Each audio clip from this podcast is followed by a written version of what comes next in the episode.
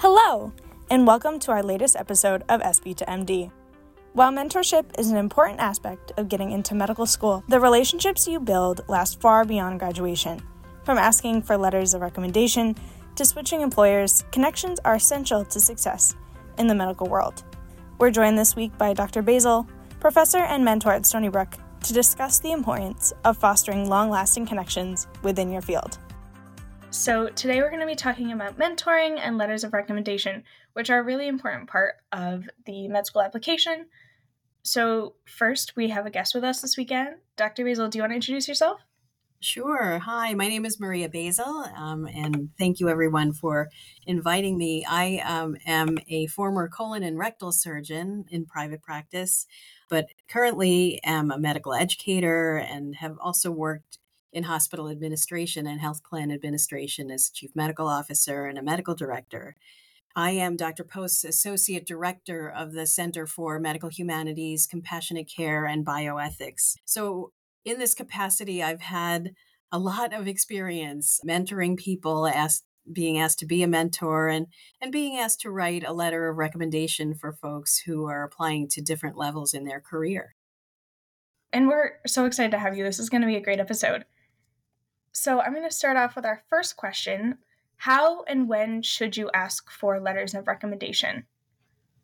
So I had a college pre med advisor that gave me some really good advice in terms of when to ask for letters of recommendation. And I know I didn't go to Stony Brook for undergrad, so things may be slightly different for a lot of the students listening to the podcast. But what he said was you want to ask for letters of recommendation when you're in a class, regardless of what year it is. So if you're a first year sophomore, whatever in college, ask for the letter of recommendation then. Yes, the letter of recommendation will have information that will be super outdated by the time you actually apply to med school. However, it at least gives that professor time to process, oh, okay, I have to write a letter of recommendation. Now I can take two months if I want to. You know, I don't have to submit it in a week which is often what happens during your senior year if you're applying. And then by the end of it, you're still saying thank you very much for writing a letter of recommendation on my behalf. And you can always send them tidbits then your junior year, your senior year, post grad, so that they can update the letter. There's nothing that says they can't write a letter two years in advance and then just update it again when you're actually applying.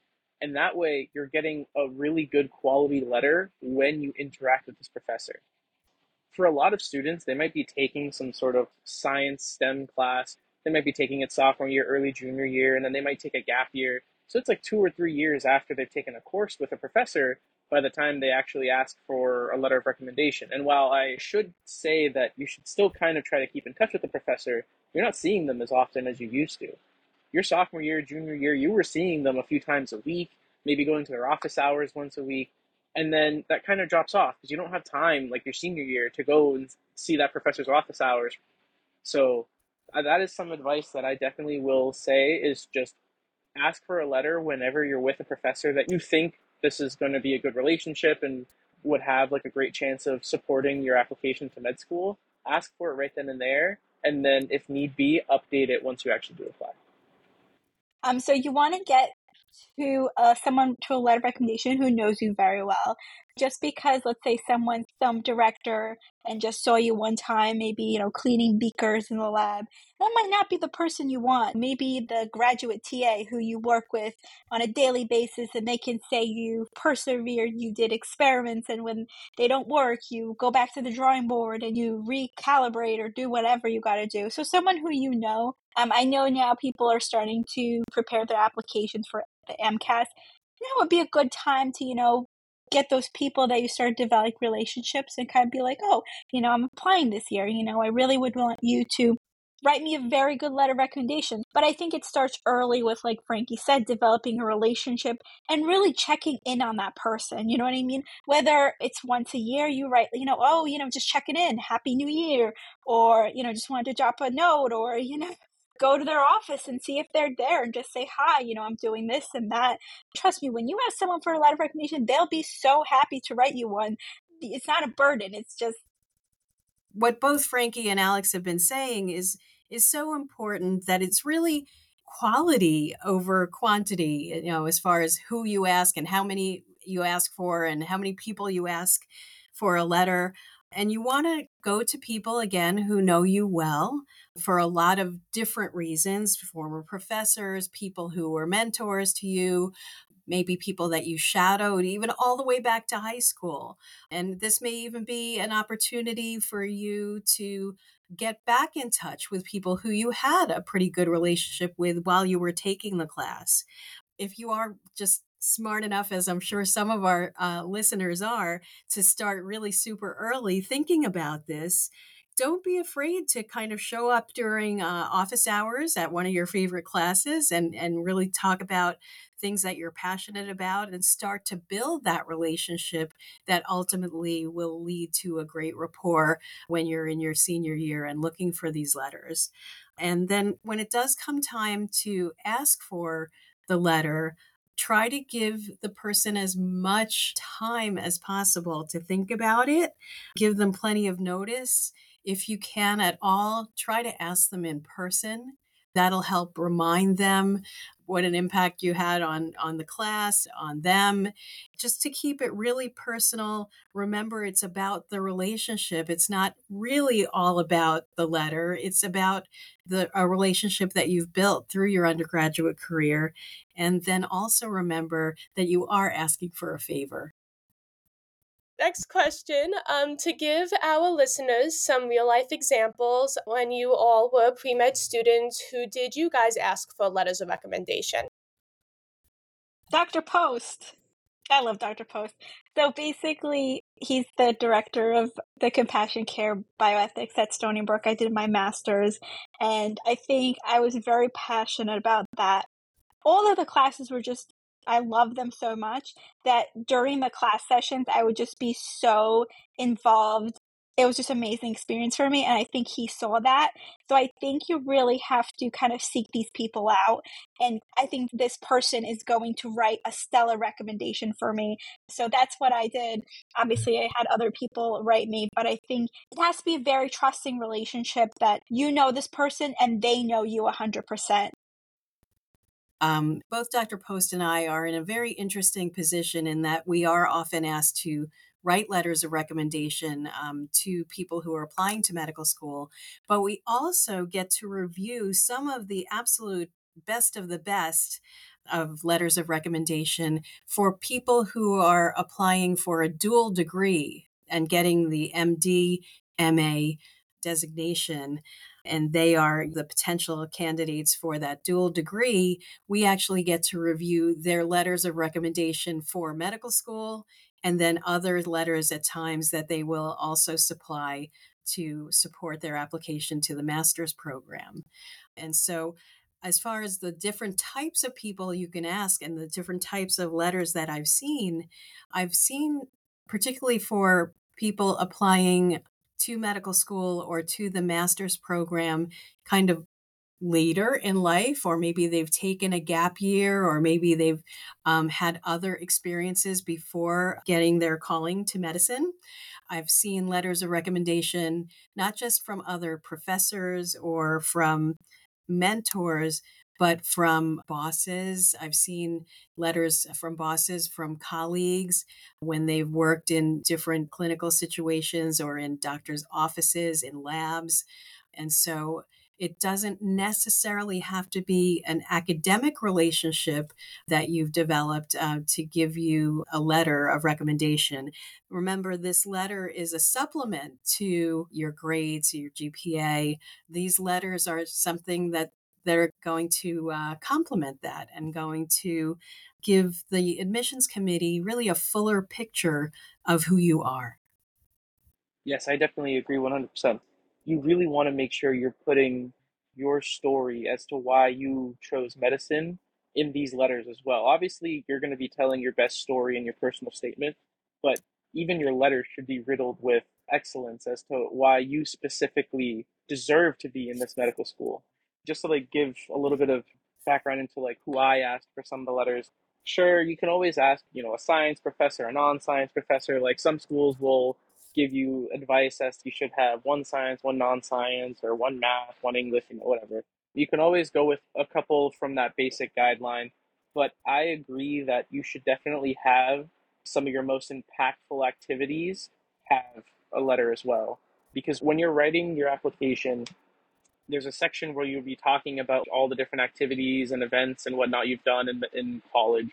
And I think it looks really good when that section where you check off a box that says this was one of my most impactful extracurriculars in college also has a letter of recommendation from it because then it just puts that much more emphasis on the fact that not only did you enjoy doing this activity but whoever the director was whether it was a professor whoever it was also enjoyed your presence also felt that you contributed to what was going on as a whole in the picture i definitely agree there in terms of mine i i asked previous employers for letter of recommendation. And I also asked an extracurricular that I was doing um, as part of an NGO. And funny enough, the directors of that organization were all medical students at the time because they were all college students when the organization started. And now most of them were in medical school by the time I was applying to medical school. They were only like three or four years older than me. So funny enough that I had a letter co signed by like three med students and one current resident signed one of my letters of recommendation for an extracurricular. So definitely include the activities that you love to do so that it's all feeding into your story as to why, you know, you need to be in medical school. For sure. That's really good advice. So we've talked a little bit about the people you should be asking for letters of recommendation, but when scouting out a person to build a professional relationship with, what kind of person should you be looking for? Who can be your mentor? I just started my neurology rotations at Stony Brook, and I kind of already have someone in mind. This individual, um, she's a physician. She has very high standards, um, but she's very much approachable. I kind of vibed very well with her, and we kind of clicked. Um, and it was my favorite rotation so far. So I think you have to kind of feel it out. She was super helpful, super amazing. I think a lot of people they're very scared if someone says, oh no, you're not doing this right. Criticism is good and then helps you become better. I think that's another thing. I was doing something wrong, but she was able to say, oh, Alex, this is not how we do it. This is how we do it, and able to correct me. And a good mentor is someone who's is going to help you grow. So put you out of that comfort zone and ultimately make you grow. So I think that's the people who you need to spot out. Also someone who's able to like get along with you is probably a really good thing. So I can say that finding someone to write you a letter of recommendation is now a new lifelong skill you will have because it does not stop here. A lot of you probably had to find someone for college applications, but I will say, you know, finding a letter of recommendation for college applications isn't really as intense. You know, you kind of just walk up to your favorite high school teacher and say, hey, can you write me a letter of recommendation? And then that's it. College to now go to medical school, you need to definitely build a really good relationship. You're not seeing them every day like your high school teachers you definitely need to find someone that when you go to their office hours, you feel inspired to pursue academia, you feel inspired to pursue medicine. Some of you might be MD PhD candidates that are looking at schools too. And I will throw in the caveat that you do definitely need a research um, letter of recommendation if you're doing MD PhD. But in general, you need to be building these relationships because you will need these as like lifelong letters of recommendation. It doesn't stop here. Alex and I will now need residency letters. We might need fellowship letters maybe when we're moving hospitals after we're in attending for a couple years and we're moving to another state or you know trying to find a job closer to home you might need letters of recommendation. It's just a never ending cycle and eventually sure your resume might speak for itself when you're in the business for 40 years but you're going to be doing this for such a long time that it's a skill you need to keep and maintain and keep practicing. Keep building relationships with residents once you're in medical school or keep building relationships with other medical students because they might be working at a hospital system that you might want to move to once you're doing residency or fellowship. So this is definitely a skill that I'm learning and definitely will be continuing to practice. Building relationships with mentors and advisors, professors in college, but yes, eventually it'll be colleagues as well is the way to go. Great advice. Great advice. Because really, what both Frankie and Alex are saying is that this is a lifelong skill. You're actually building relationships, you're building your network, you're making connections. You're not just trying to go out there and get the best letter. You're not looking for somebody with the best title or anything like that. You're really building your friend group. You're building, you're finding the people who you're drawn to, who you don't mind talking to about your dreams and aspirations, about bad grades, about good grades, about hardships that you've been through and that you um, that you look to them for inspiration on how to get past some of those barriers and how to move on with your career. So it's definitely, you know, working on building a rapport with your professors, but also with colleagues, with your classmates, um, ultimately, who may be people who really have an incredible, incredible effect on your career and on your life. These are really the connections that you make for life. That's a really, really important point that both Frankie and Alex brought out that the idea of asking people for a letter of recommendation at one point almost becomes you want to already be in a relationship where they would be like, of course. And then they're going to ask you, though, what do you want me to write? And so, if I can, let me take a couple of minutes to talk about what is helpful to provide to the person that you um, are asking for a letter. Now, hopefully, as we've said, you've cultivated this relationship, and this letter is going to be able to demonstrate things outside of your grades and your test scores, things about your character, about your aspirations, about your dreams and goals, and ways that you've overcome barriers to go in those directions.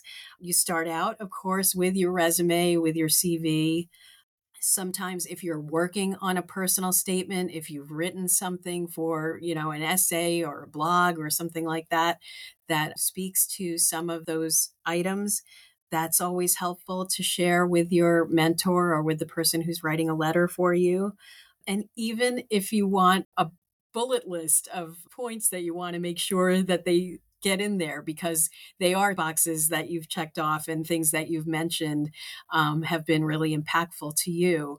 It is a really, really positive thing when the person reviewing the application packet sees a connection between the boxes that were checked, the personal statement, and then it shows up right in the letter of recommendation, that's like a home run. So, so it's always important to uh, not just choose the best people for your letter of recommendation, but to really give them what they need to help them write the best letter for you.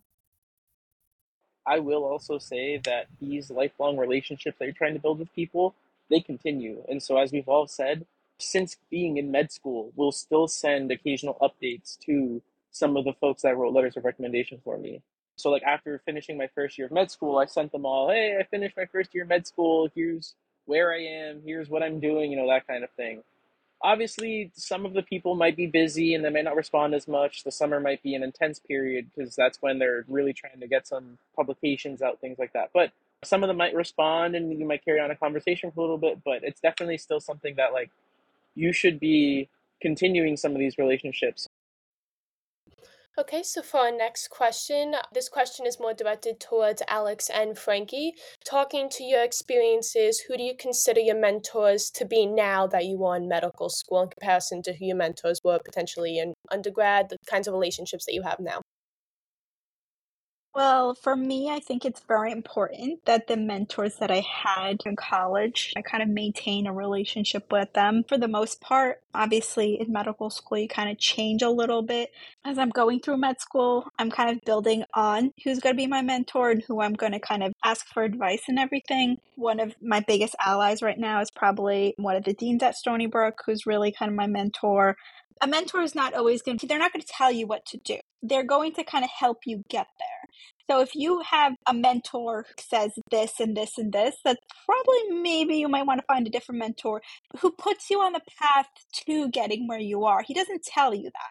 I'm sure frankie has something to say about that too Yeah, so in college, my mentor for pre medical advice, you know, applying to medical school was actually one of the RAs that lived in my dorm. And this will be different for Stony Brook students because I don't think your RAs are grad students, but the RAs at my university were all grad students. So some of them were in medical school. So they could give good advice as to what to expect, what to do, because they've lived it, gone through the application cycle. And sure, you know, things might update from year to year, but for the most part, certain expectations don't really change. So because I had his phone number, number, I could just like randomly text him sometimes. And I still do. Like I'll still randomly text him and just kind of check how things are.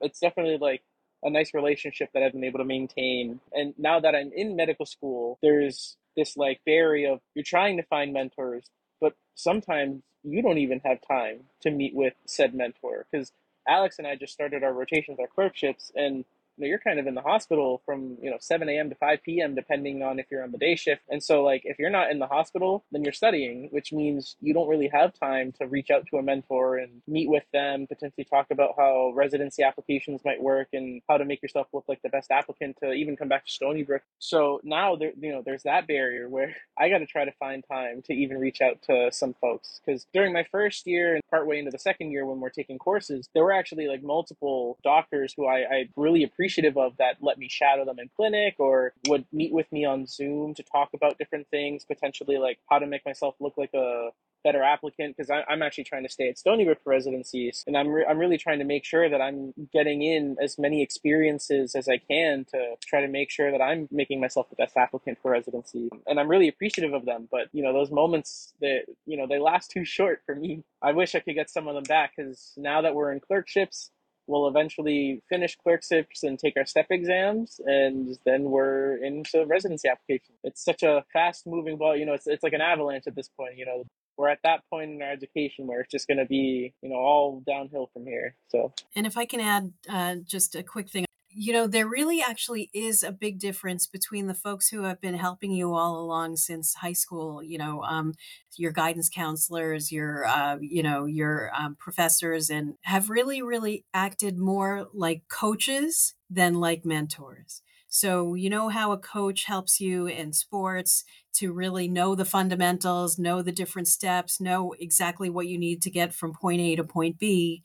Mentor, the mentoring relationship is a lot more about about inspiration, about uh, role modeling, about resilience, and um, you know it's a very trusting relationship. There's a lot of compassion and empathy involved. Um, and there's always inspiration and there's always hope um, in those relationships. So it's it's a very very different. That was a great question, really, to draw a difference between the folks who are really cheering you on and and coaching you through the pre medical um, parts of your education but once you enter the medical education and the and the training part of uh, of the profession, it's a much more mentoring relationship than a coaching relationship. I was going to add in context for our listeners because Frankie, you were talking about undergrad and medical school. Of that, um, Frankie, you went to a different undergrad than Stony Brook, and Alex, you went to undergrad at Stony Brook, and now in medical school at Stony Brook. So um, it's good to hear um, from Frankie about how you're still maintaining some of those relationships with your mentors.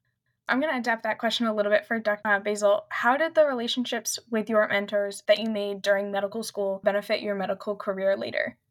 The relationships that I had in medical school, they became really my family. So really, you're the the relationships that you make in medical school are the beginning of your birth into the house of medicine. And so they become your brothers and sisters and they become part of your family. And then through training and residency, fellowship, and then even when you go out to practice, um, whether you're with a system that's affiliated with the medical school that you went to, or whether you're in a completely different state, other part of the country, other part of the world, you always have your family, you know, at medical school where you came from. Coming back to Stony Brook University and being able to talk about one of my mentors in medical school So, one of my mentors in medical school was Dr. Edmund Pellegrino. Okay. And he was at that time being asked to be part of the Kennedy Institute of Ethics. He was a family medicine doctor at Georgetown, where I went to medical school. But he had previously, and probably a decade before he was there at Georgetown, he was the founding dean of the medical school here at Stony Brook.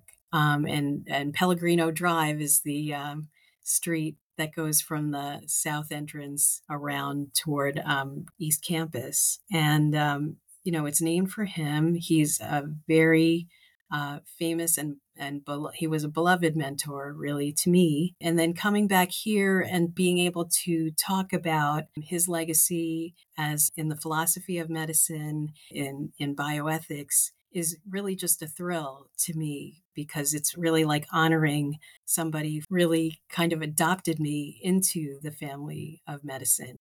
For our next question, speaking more to the other side of mentor relationships, with all of your experiences as mentors, what traits do you look for in students you consider mentoring?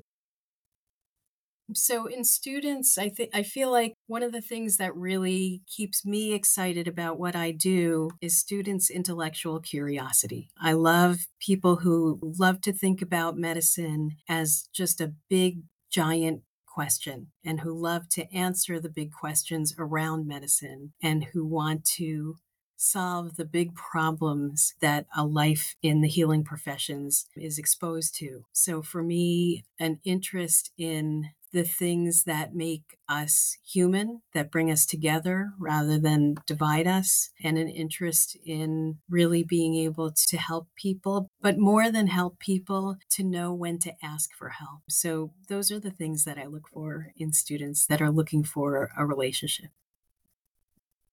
In terms of when I mentor students, since we're part of USEP, I think I take a special interest in students who need the life advice, the life mentorship. And I can give a, a, little background information too, where since I took two gap years, you know, I lived a lot of life from going to college to applying to medical school. So I think th- there's just a reality that you kind of have to go through when you're applying to medical school, sure, but like once you're actually like an adult and, and you're not really relying on family members or you're not relying on food being prepared by a dining hall staff member, you're not, you know, those, those kinds of things you take for granted. And I think especially something like applying to medical school and how expensive it can be and mm-hmm. how time consuming it can be. Those are all things that sometimes I just, I, will notice if students maybe potentially like thinking about it, struggling with that idea, and I'll tell them my story because I, I, I worked two jobs to apply to medical school. I was driving Uber after working um, at the hospital. I had a job at the hospital pathology lab and then would drive for a couple hours, you know, multiple times a week just to try to make sure that I could afford both my rent and also being able to apply to medical school because it, it costs a lot of money. And I don't wish this upon anyone and I really hope they continue having Zoom interviews, but interviews used to be in person and you would have to pay to travel to these interviews. I often take a special interest in making sure that students feel like they know what they're getting themselves into so that they're not regretting any decisions or they're making making sure that they're taking full advantage of this opportunity to apply to medical school because it, w- it would kill me if a student was applying to medical school and maybe wasn't sure what to do. And, and then you find yourself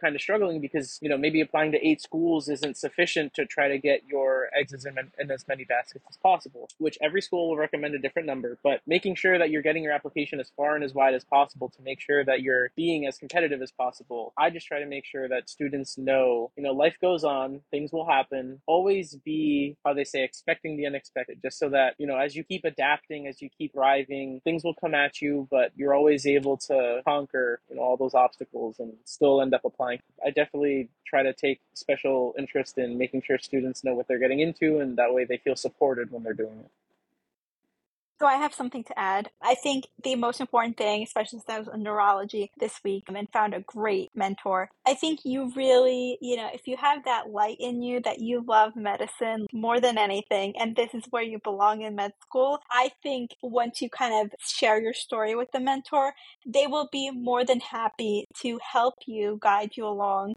For example, my mentor, the physician that I was working with, we obviously did really well together. We kind of bonded together. And she's like, Alex, are you the first person in your family to go to med school? I said, yes. She's like, so am I. And we just bonded over simple things like that. And also seeing her take care of patients, the, the sickest patients in the hospital on the floor, was just such a sweet moment that we had with so many patients. And I think you share these moments with your mentors and you're like, oh my God, she's like the coolest thing. I want to be like her. So find those mentors. They're out there. Absolutely, they're out there. You just have to find them. And never be too ashamed of asking for help from your mentor or for a letter of recommendation or even wanting to talk with them because they might be busy one moment, but they will take all the time in the world. She's like, oh, I just have to go ask somebody about this, but I'll be right back, Alex. I promise. Like, you know, if you find someone who they say they're busy, but in the end they never do it, they're not really busy. But if you find someone who's like, oh my God, I'm a little busy, but I'll be back, they're the ones who are truly busy. So just, just if you ask for a letter of resignation and, you know, don't feel bad, they will do it for you. Just, you know, be patient, obviously, give them time. Absolutely. I love the range of um, answers that you guys have. That's a really great perspective. So, as mentors, what are your goals for your students? What do you hope that they get out of your mentorship? I like to make sure that they have a better understanding of who they are. So sometimes when students are applying to medical school, which hopefully I'm not convincing students not to apply, but sometimes their goals of going to medical school, maybe they're not even their own dreams or goals maybe they're realizing that they weren't for the reasons they thought they were. So, like I was mentioning earlier with like the life advice, some people have like their quote unquote quarter life crisis where you start to consider, debate what you're doing and why you're really here. And, and I kind of had one of those like, okay, like what does medicine mean to me? Like, why am I in medical school? Like that kind of thing. And you start to think about things in a different way and thinking about life in general. How does this tie into your vision for your future? How does this tie into your goals for your future? How do you see yourself being a physician in the future? Do you see yourself being a, anything from private practice to working in the hospital? Do you see yourself seeing patients every day? Because obviously those will tie into like which specialties you might want, want to go into and things like that. But at the same time, medicine is just like a constantly evolving field where you might be seeing one patient one day and trying to treat them for one thing, and then two seconds later you're seeing a child who was just born, and you might be congratulating the mother and things like that. It's a roller coaster of emotion, sure, but I think the thing for me is do you see yourself doing this for the next 30, 40 years where you're taking your the time out of your day to help someone else be as healthy as possible? And I think that was what my little quarter life crisis was. Part of my life goals is making sure that other people, you know, live the longest and healthiest life possible, to live with their loved ones, to be able to spend the most time on earth as possible. Life is short. Everyone will always say it. You got to be able to enjoy those experiences while you can. I think that's my biggest thing is making sure they understand more of who they are, what what they're wanting to get out of this application in their, their future. I agree with Frankie 100%. I really do. Um, that really part of medical school, medical training is really understanding your own identity as a person, as a physician, and all the other roles that you will play in life as parents, as friends, as colleagues. And so because of that, you, we do learn a lot of a lot of skills, a lot of knowledge and a lot of, of talents, of ways of being that we learn on behalf of the people that we care for. So, we, on behalf of our patients, we learn to be trustworthy, to be compassionate, to inspire hope, to provide stability. But how often do we turn that on ourselves and make sure that we are compassionate with ourselves and forgiving of ourselves and healthy in our own mindset about ourselves? So, in as much as we look at and reflect on the important role models in our lives and our mentors, being a good mentor actually also means being a good role model as well. So it really, you know, you have to kind of walk the walk and, you know, as much as you're talking the talk.